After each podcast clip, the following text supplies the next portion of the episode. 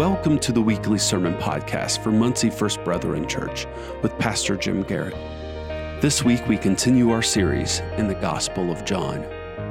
When Jesus heals a man long crippled on the Sabbath day, he confronts the laws of man against the grace of God. Here's Pastor Garrett. So, we are moving through the book of John in a way that helps us understand this invitation to examine Jesus, to examine the claims of Jesus, to examine the claims of God on behalf of his love or, or and, and through the, the avenue of his love in the person of Jesus. And so we've seen it unfold and we've seen it in different ways as it's unfolded. Now we're going to see this, this um, in chapter 5 this move where there's more discussion that Jesus will have about his connection to the Father and, and the clear ramifications of that connection. That he's not here by accident, he's not just a, a person in history, but he's actually, he's actually the expression of God's love and grace and mercy, the expression of truth.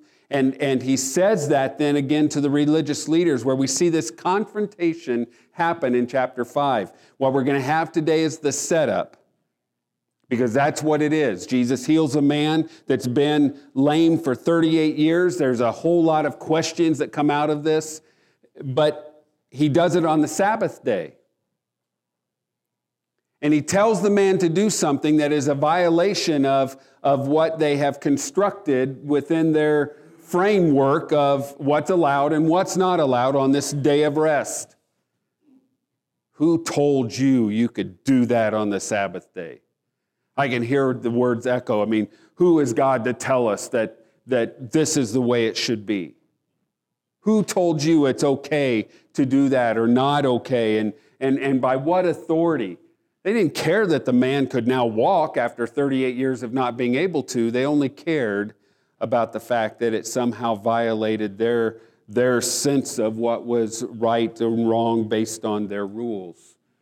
I think they had, eh, they, they had a uh, oral and written tradition around the Sabbath day. Remember, the Sabbath day is the seventh day. It's always a reference to uh, the, the creation week. And then on the seventh day, it says God rested, but he gave that rest.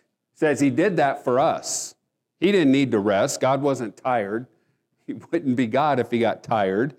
But he is God in the sense that he says, I know what you will need. And so Jesus affirms that fact. He says, God didn't create the, the man for the Sabbath, but rather he gave the Sabbath for people to enjoy him and nothing else. You don't have to worry about anything else. Don't worry about making money. Don't worry about provision. Don't worry about any of those things. Just enjoy Him and one another. And that really was the only prescription for that day of rest.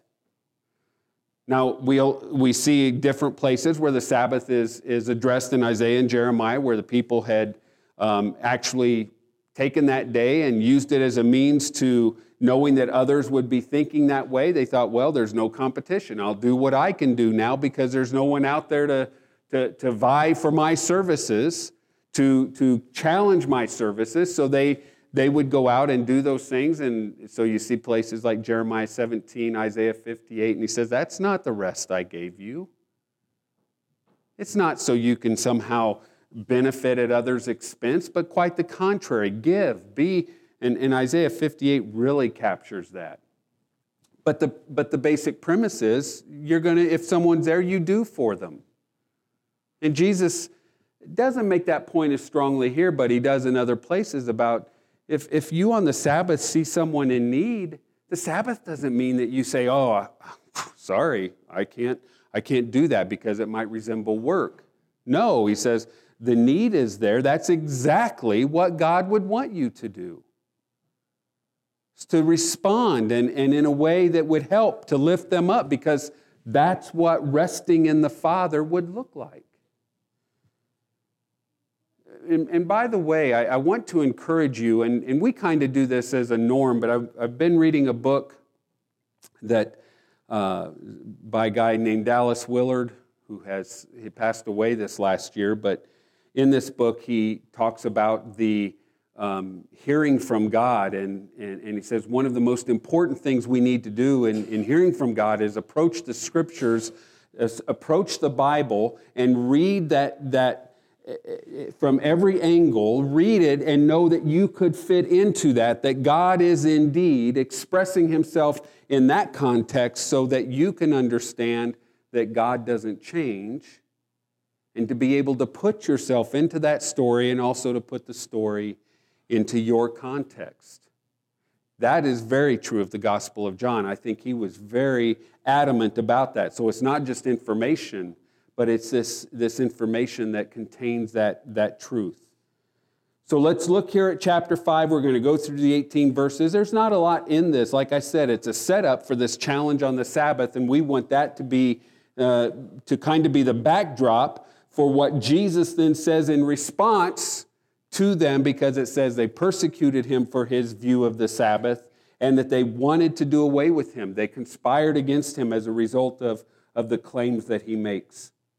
So it says, sometime later, and this is after the, the whole account in um, the healing at the end of chapter 4 and and so we don't know precisely what, what timetable it is. He went up to Jerusalem for one of the, the Judean festivals. Now, there is in Jerusalem near the sheep gate a pool, which in Aramaic is called Bethesda, and which is surrounded by five covered colonnades.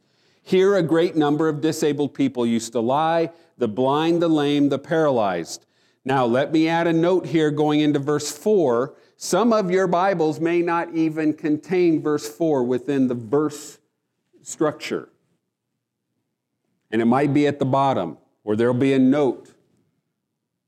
And, and that verse says this that an angel of the Lord went down at certain seasons into the pool and stirred the water. Whoever stepped in first after the stirring of the water was healed of whatever disease he had. This is one of those places that we have all of those manuscripts that, that have been compared, and this verse showed up much later in, in later manuscripts, but, but was not contained in the manuscripts that were dated closest to the event. And so they have a decision to make. They don't pretend it's okay. They don't pretend that, that this is one of those verses that they're saying that it was probably added later by an editor based on something, and we don't know what. So they include it for you to see, but they're saying that it does not appear in, in the early manuscripts. And a majority of the early manuscripts, that's why they don't include it in the text. The Bible, by the way, is the only, I'll, I'll, call it literature, it's the only document like this that will do this and say, here, by the way, is a discrepancy. We're going to note the discrepancy, but we're going to show you, or we're going to suggest what, what is there based on this, these set of manuscripts versus the later manuscripts. Does that make sense? So it's, it's like if I wrote a letter to you and, and, and that letter got copied and it was pretty accurate going up, and then someone later on down the road saw that and they thought, you know what? There's that part in there about uh, about whatever topic that we need to maybe add something to it. And so they put that in there. Well, then you start gathering and finding these copies of that letter that I wrote, and you go, wait a minute, that part wasn't in the early one. And what you would conclude is that that wasn't probably a part of the original one. And so you would make note of that.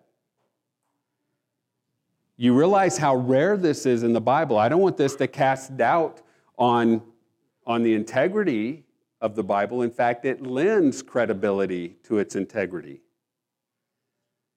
Because you have, you have places that are like this, but we have enough manuscripts available to us of the, of the New Testament documents that we're able to say, this is probably the way the original looked. Don't don't gloss over that. That may not be very important to you today, but when you, when you read someone like Dan Brown and the guy that wrote Da Vinci Code that tries to say, or Bart Ehrman, who is a, a scholar who, who says that a verse like this should tell you that you can't trust the Bible, that's, that's not the case at all. It's quite the opposite. The fact that we have that many manuscripts that we can compare and say that this is a verse that may. How many of you have Bibles that that's not even included in there? Most of you. And that's, that's, what they, that's what has happened. And then you have a note at the bottom that may contain this verse, right? And then uh, an explanation that most early manuscripts do not contain the following. And that's exactly what they're saying.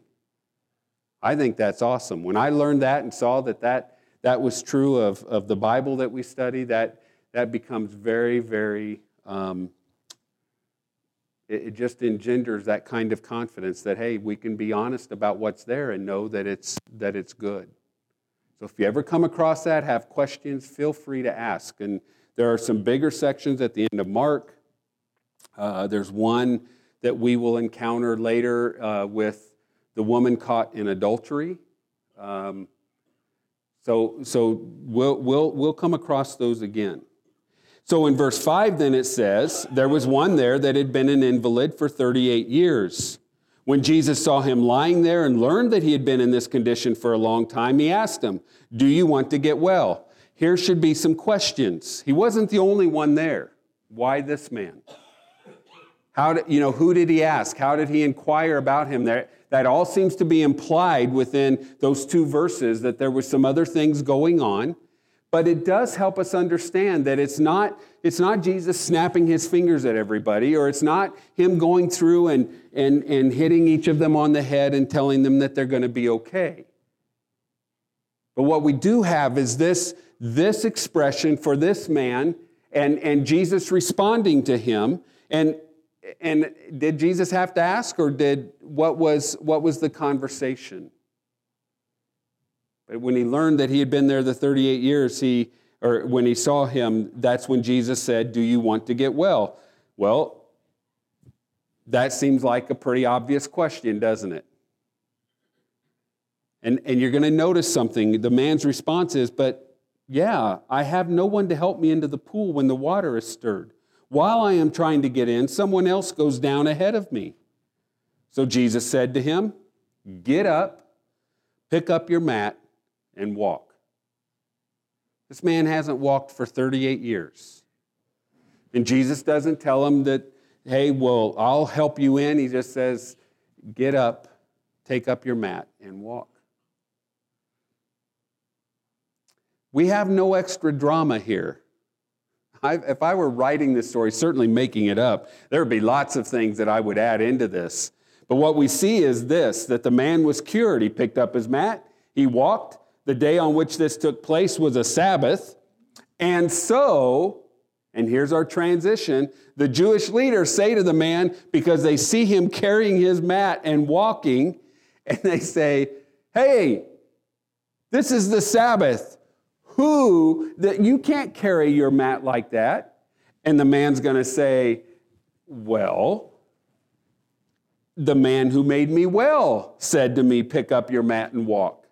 And so there's this little thing going on where he's going, uh oh, am I in trouble? But wait a minute, someone just healed me and I'm able to do this. So I'm going to tell them that's what happened. And their big concern is who told you to pick up your mat and walk? Not who healed you, not who made it so you could walk, but who told you to walk today. I want us to, to really connect to this whole dilemma because it might be the Sabbath day that, that sticks in the craw of the religious leaders of that day, seeing this man. But we have many things like that in our culture today. Who, who they will ask the same questions. Who says Jesus is the only way? Who says that his death accomplishes this? Who says my sins can be forgiven? Well, the man who forgave me, the man who died for me the man who said, I'm well. How dare you be so exclusive in your message? Those are the same kinds of mindsets that, that trigger the same kind of questions and, and, and, and, and offended at the, the idea that you would declare that Jesus is who he says he is. Don't point to anyone else. This man didn't even know who Jesus was. it's going to say the man who was healed, he had no idea. Jesus had slipped away into the crowd that was there. And, and this, the, again, we see some things here that are unique. We don't have details that, that describe this kind of interaction. Jesus slipped away in the moment, but later, in verse 14, he finds him at the temple and he says to him, See, you are well. Stop sinning, or something worse may happen to you. There, there's implications here about the nuanced conversation. Is Jesus saying, spiritually, you will not be well? I think he could include that. But he, he is saying to him, and we don't have any more detail. Be aware of what's most important. Be aware of what this means and the priority in your lives and examine it from that perspective, not just going with the flow now because you're able, but allowing the flow of who God is to determine how you go forward. The man went away. He now told the Jewish leaders that it was him who made me well. So, because Jesus was doing these things on the Sabbath, the Jewish leaders began to persecute him. How dare you heal someone on the Sabbath? How dare you? And remember, we're going to see it in John 9. He's going to, this is where Jesus has the blind man. I know I'm getting ahead of myself, but, but it does fit in, in the framework that we have to construct. He makes mud and puts it on the blind, man, blind man's eyes. He doesn't do that anywhere else. But he does that there. Well, what is making mud? See, from their strict understanding of work, it was work. Their strict understanding of Sabbath, making mud, spitting on the ground, which is what he does, and, and making mud, putting it on his eyes. The making of mud to put on this man's eyes, that was considered work. Therefore, a violation of the Sabbath. It wasn't a violation of God's instructions, it was a violation of their understanding or their application of those instructions, which had nothing more to do, it had nothing to do with anything other than them having power over people. It was religion, no relationship. Jesus honored the Sabbath in the way God intended. Remember, we saw, I believe in Mark, the man, they brought this man with the withered hand to the synagogue. It's the only place, I think, in Mark 4 where Jesus says, it says that Jesus got angry because he knew what was in their hearts. They were trying to set Jesus up to see if he would actually do work, which for them at this point was just healing the man. And so he, he has the man come before him and he says, Reach out your hand, and he restores it. And immediately they've caught him, they've trapped him because he dared to reach out and do what God would want him to do on their Sabbath day. Jesus understood what it was intended for. God's expression of his desire for relationship with him and one another, to enjoy him, to draw close to him. He said that's all it's for. And instead, they turned it into a bunch of rules and regulations. You know, they had like you, you could you could not walk a certain distance on the Sabbath day, so they had it measured out. So if you were only allowed to walk, let's say, one mile, then you could plan your trip a half a mile out and a half a mile to get back home. Anything more than that, you were violating the Sabbath. So to get around it, they also had rules that said, but if you go out the day before, and let's say you you can go out and take you want to make a longer trip and you need to travel that day take your stuff out a mile or, or whatever the limit is set your stuff there so you don't have to return home and then you can continue your trip. You can go further on the next day or you know take your toothbrush out the night before whatever. Um, you, you, had, you had all of these things that they would make allowances for most of them to suit their own needs never had anything to do with what God really intended. In fact, let me, and let me just say it this way if you wanted to walk eight miles on the Sabbath and spend time communing with God, and walking was the way you did it, God would have said, That's what it's there for. It wasn't labor to get something for you, it was labor in the sense that you were just, this is the way you connected to God. And that's not a stretch. That's not me reading into it. It's, it's allowing that what God said it's there for to be what it's there for. But, but there was a key dynamic that that would miss. He wanted us to do it together. So everyone was kind of in that context. Not everybody had to walk, but that was fine. He didn't apply those rules. He just said, don't go and do labor to get something. Just be willing to receive by being with me. So, because he was doing this, they persecuted him in his defense, or as an apologetic, Jesus said to them, My Father, this is important. This is a transition verse. This is one that you probably should underline. My Father is always at his work to this very day. The Father is always working around us. That's the operating principle. Never forget that. Jesus said it. God's working around you at every moment. And he says, Therefore, I am too.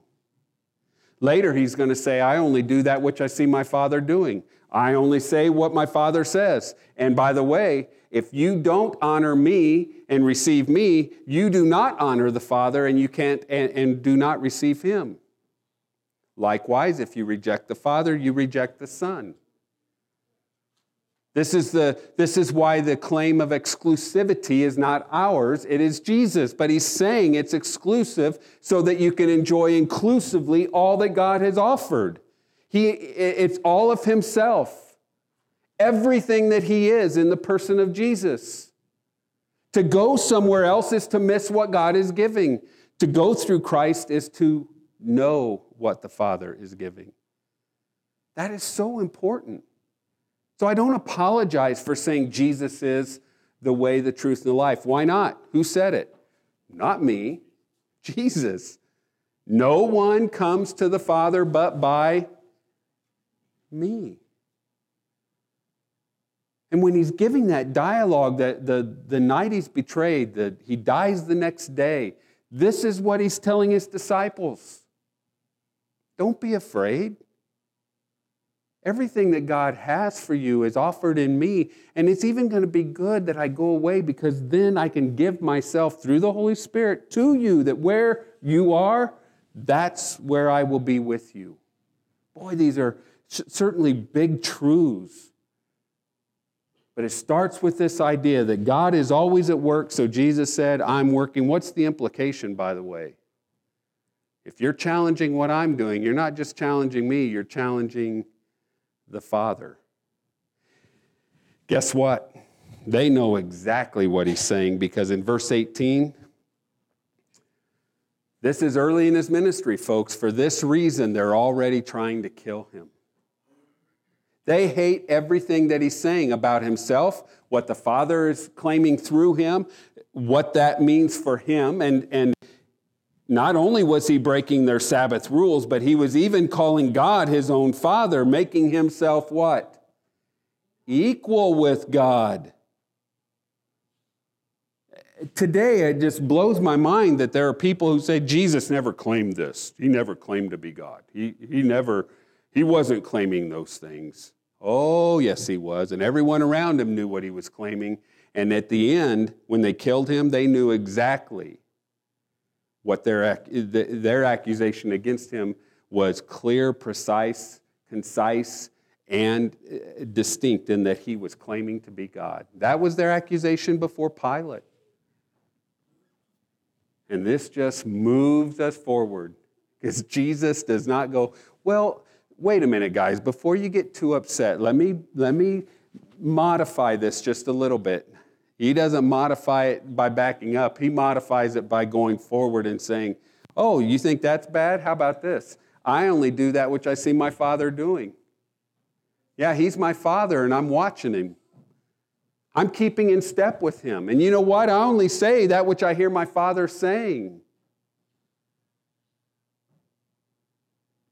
he's going to die on that cross only because that's where the Father has asked him to go. And he says that's the expression of that life and love and truth.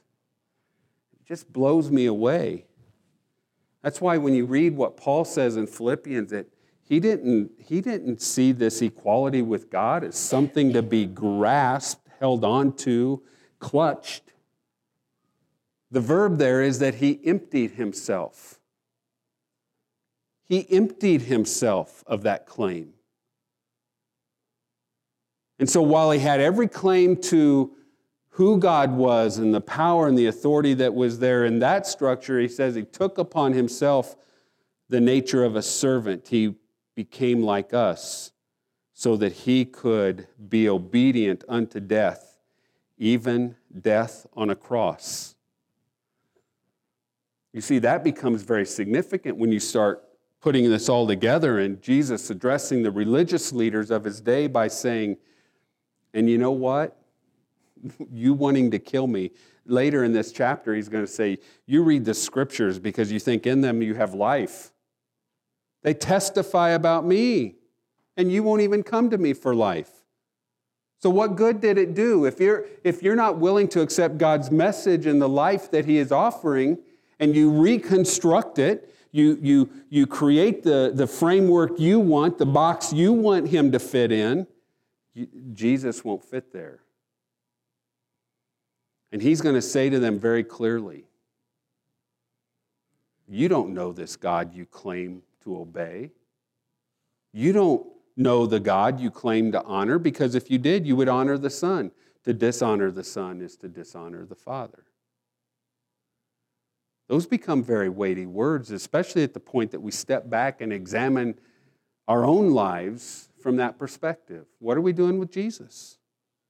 Because ultimately, that's what John is saying here. I'm presenting to you the Messiah, the claims of that Messiah, and what that means for you. What are you going to do with him? And if you reject him, you need to know that it's a rejection of the Father, period. So, how do you think Jesus would respond to this? I'll call it because it's the first thing that popped into my head this mamby pamby stuff about I believe in God, but you don't have to accept Jesus.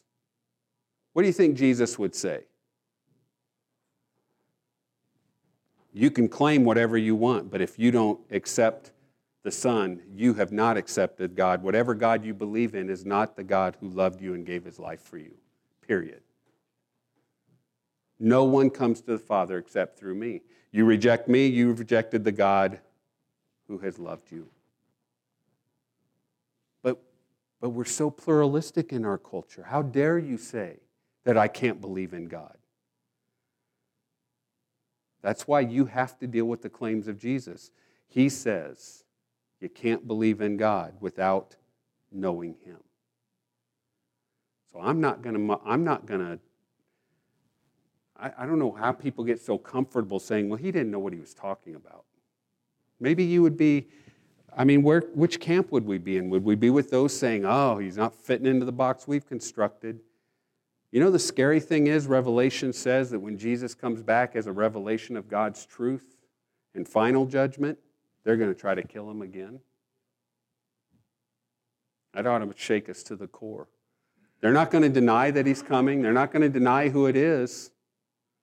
They're just going to say, We don't want him. That's exactly what was being said here. And it's going to be in an expanded form when the world sees and, sa- and will say the same thing How dare you? How dare you? I hope for us, we're like, What were you thinking? But I'm so glad you love me. I don't get it but I'm glad I've got it. I don't, I don't comprehend it, but I'm glad I can apprehend it. He's put it all there before us, that by faith it becomes that real to us. When you go forward, and I encourage you to do that, when you go from verse 19 and start seeing all the way down through uh, the rest of the chapter, it's Jesus speaking, and he's, he's going he's gonna put some real clear boundaries up about this truth and what that means and who he is. Chapter 6, he's going to feed the 5,000. There's going to be those in there going to look for him. He's going to leave and go to the other side of the lake. They're going to truck after him and they, they, they're going to find him. He's going to say, You're only looking for me because your bellies are full. Don't go after that bread. Go after the bread on whom God has set a seal of approval, the bread of life. And then he spends the rest of the chapter, many verses again, many uh, a big section talking about what belief is. It's either in him or you have no life at all. Father, may we indeed humble ourselves before you, examining. I, I, I know there's an attempt by those around us to try to um, control the narrative that we think Jesus gave, and yet it's so clear, set before us. And your invitation to know you by faith in your Son who has given himself for us, that you made him who knew no sin to be sin on our behalf, so that we could become your righteousness. But yet, Lord, we continue to, to realize that that verdict is before us. The light has come into the world, but the world just loved the darkness more. And I pray that that would not define or describe us, that we would not be, be pulled into that. Uh, uh, into that way of thinking, but indeed, Lord, that we would allow the truth, the foundation, the framework of the life in Jesus, your love in Him to shape us. Forgive us where we fail. We confess our sins to you and acknowledge your mercy that as far as the east is from the west. We love you, Father, and it's in Jesus' name we pray. Amen.